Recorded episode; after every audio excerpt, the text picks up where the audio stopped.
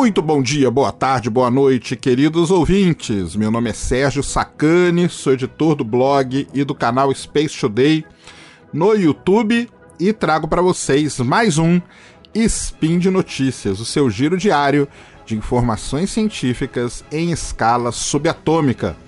Hoje, dia 21 Caosian, no calendário Decátria, mais conhecido como 1º de outubro de 2018, vamos falar sobre a volta, o retorno do homem para a Lua. Speed Notícias.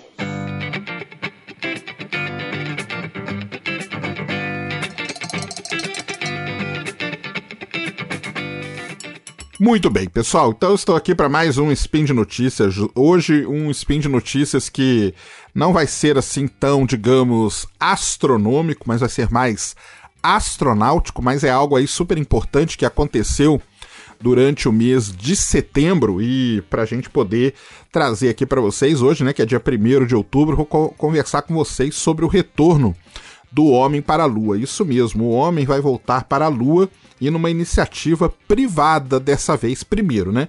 Depois eu vou até falar no finalzinho os planos aí que a NASA tem também para retornar para o nosso satélite natural. Muito bem, para a gente começar essa história, né?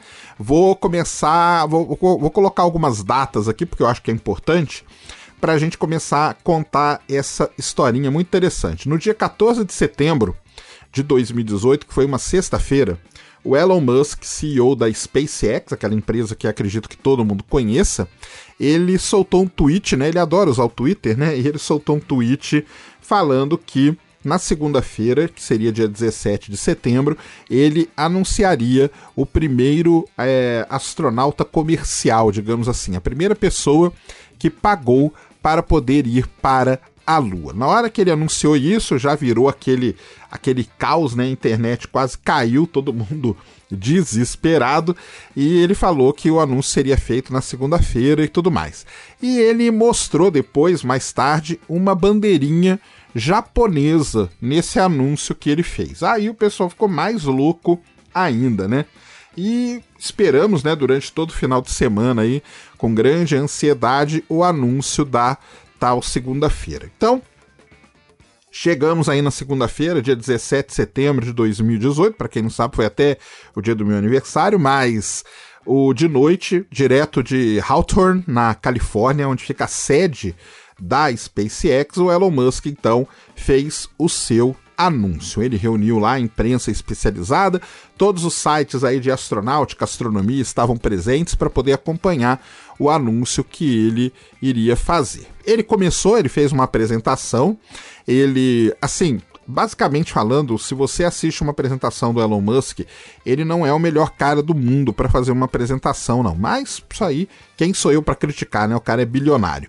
Bem, ele começou a apresentação, como ele sempre começa todas as apresentações dele, falando que o objetivo dele é tornar a humanidade uma raça interplanetária, que a gente tem que ter um outro mundo para poder ir, para não ficar aqui só na Terra, vai que acontece alguma coisa, nós já estamos destruindo a Terra, então a gente deveria pensar em ir para outro planeta. Ele sempre começa falando isso, e aí ele faz o gancho falando, e como que nós vamos para lá? Bem, para ir para outro planeta, a gente precisa de um grande foguete.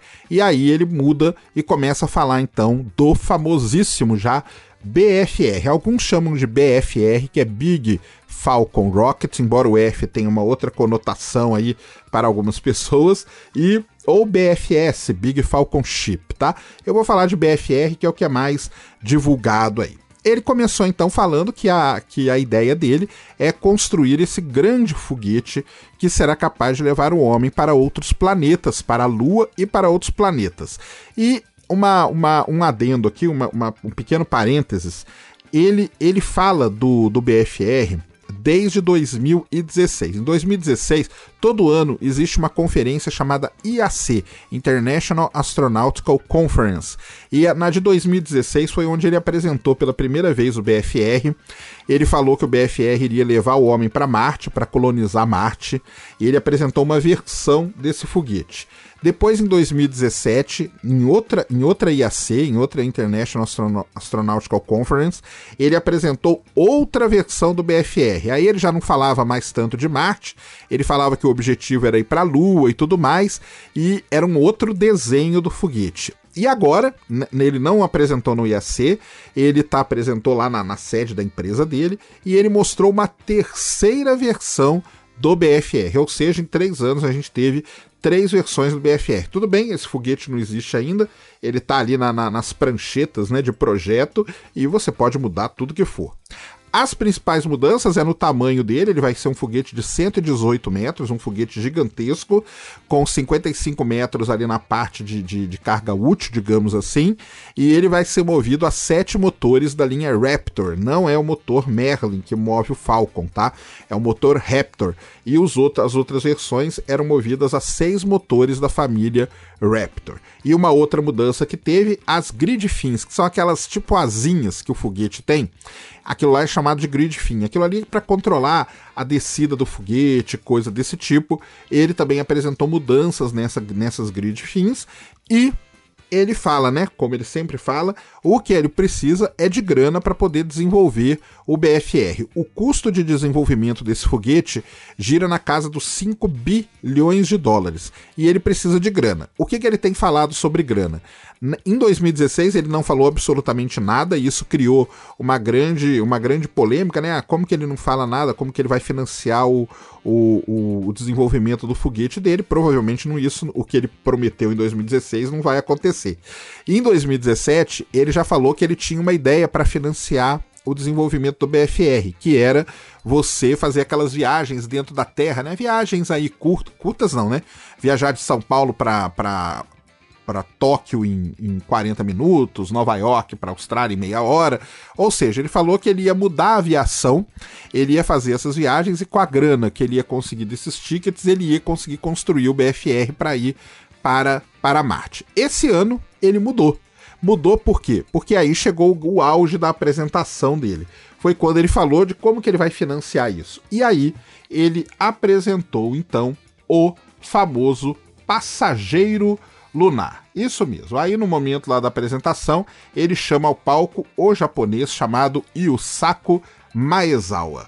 O Yusaku Maezawa é um cara que tem 42 anos de idade, um japonês, um bilionário japonês, na verdade, artista, ele é do ramo da moda, ele mora nos Estados Unidos há algum tempo e tal, um japonesinho super simpático, começou a apresentação ali falando de como que o povo americano é acolhedor e tudo mais, e que o inglês dele era muito ruim, que ele gostaria que o pessoal tentasse entender ele de todo jeito. O cara é muito simpático, muito tranquilo, um bilionário.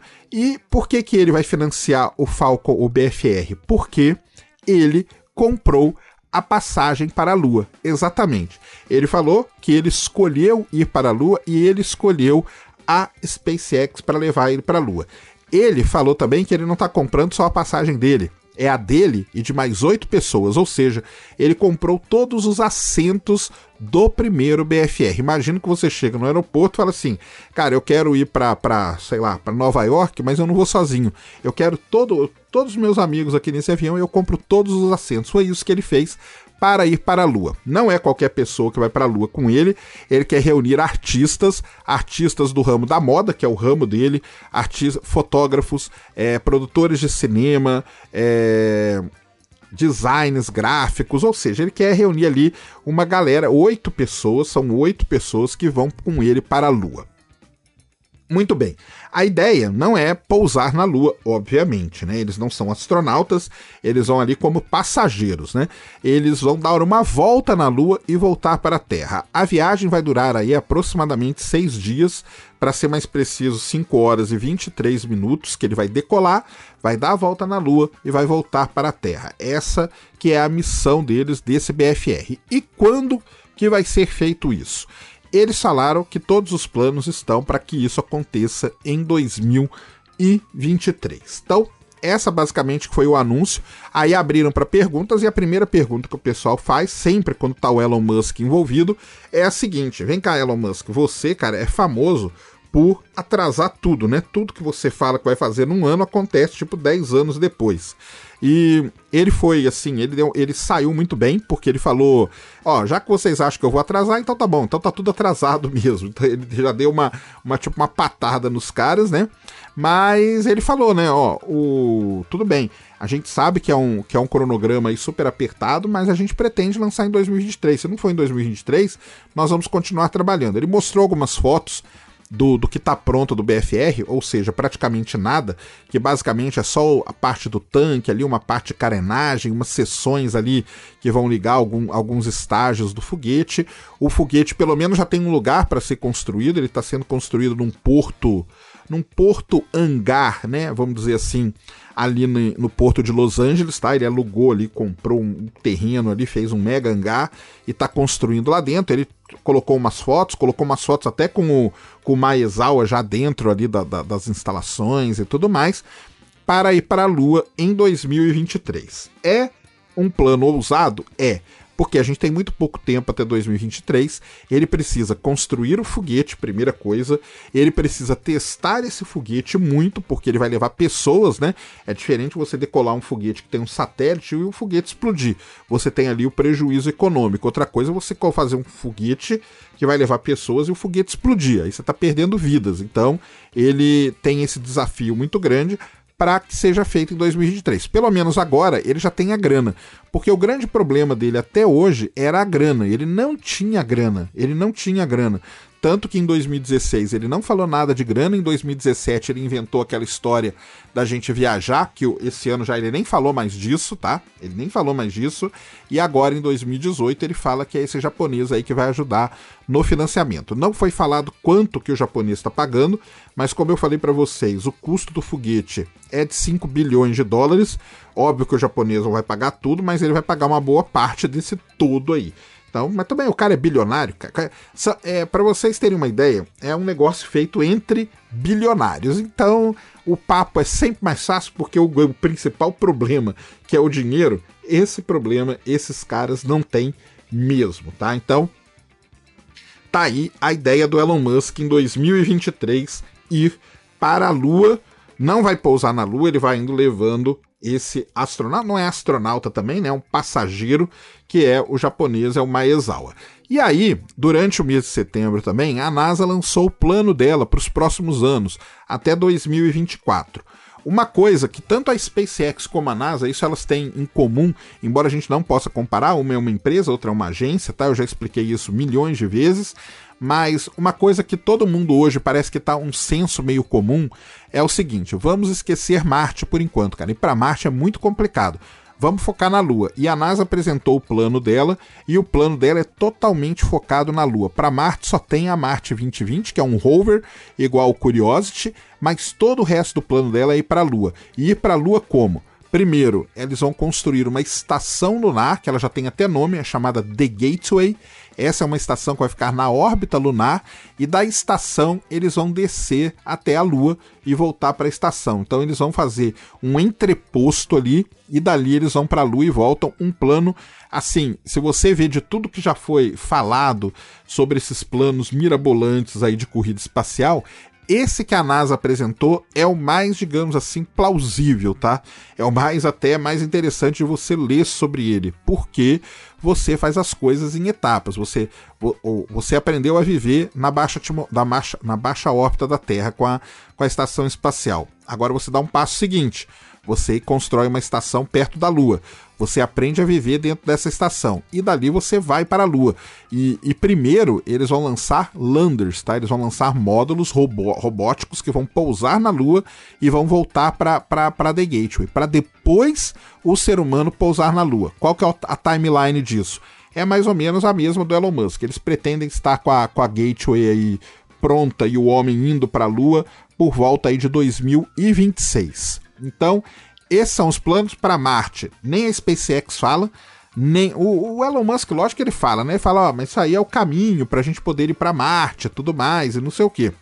mas a gente sabe que é muito complicado. E para Marte tem uma complicação muito grande, tem o tempo de viagem para ir para Marte, que é muito grande, a gente não sabe como que o ser humano vai se comportar, tem o fato de você chegar em Marte, descer em Marte e tudo mais, então é muita complicação. E para a Lua, primeiro, aprender com a Lua, óbvio que é o caminho mais natural, e é isso que tanto a SpaceX, agora com Maezawa para 2023, como a NASA, com a Gateway, com a estação lunar e com as descidas ali para a Lua entre 2024 e 2026 irão fazer. O importante é que na década de 2020, pelo menos, nós vamos voltar para a Lua. Então, para quem gosta da Lua, a próxima década, né, digamos assim, a década de 2020 será um prato cheio. Muito bem, pessoal, então esse era o Spin de Notícias que eu queria trazer aqui para vocês hoje, falando aí basicamente da Lua. E espero que vocês tenham gostado. Se gostou aí, deixa aí nos comentários, deixe suas dúvidas aí nos comentários, o que vocês quiserem saber sobre isso. Visitem lá no meu canal, tem vídeo falando sobre isso também, no blog lá também tem, aqui no Deviante também tem. Então vocês vão ficar aí por dentro do que está acontecendo na volta do homem para a Lua.